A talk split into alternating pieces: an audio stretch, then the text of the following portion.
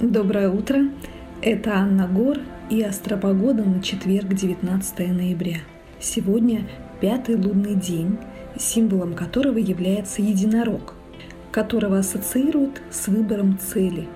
И Луна в энергиях Козерога, а Козерог тоже символически связан с постановкой целей и их достижением. Если даже у вас нет своего бизнеса или, может быть, вы вообще не работаете, но цели у вас все равно должны быть.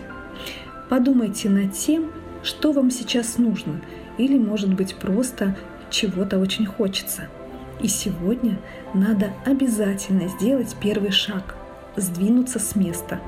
И тогда у вас все получится.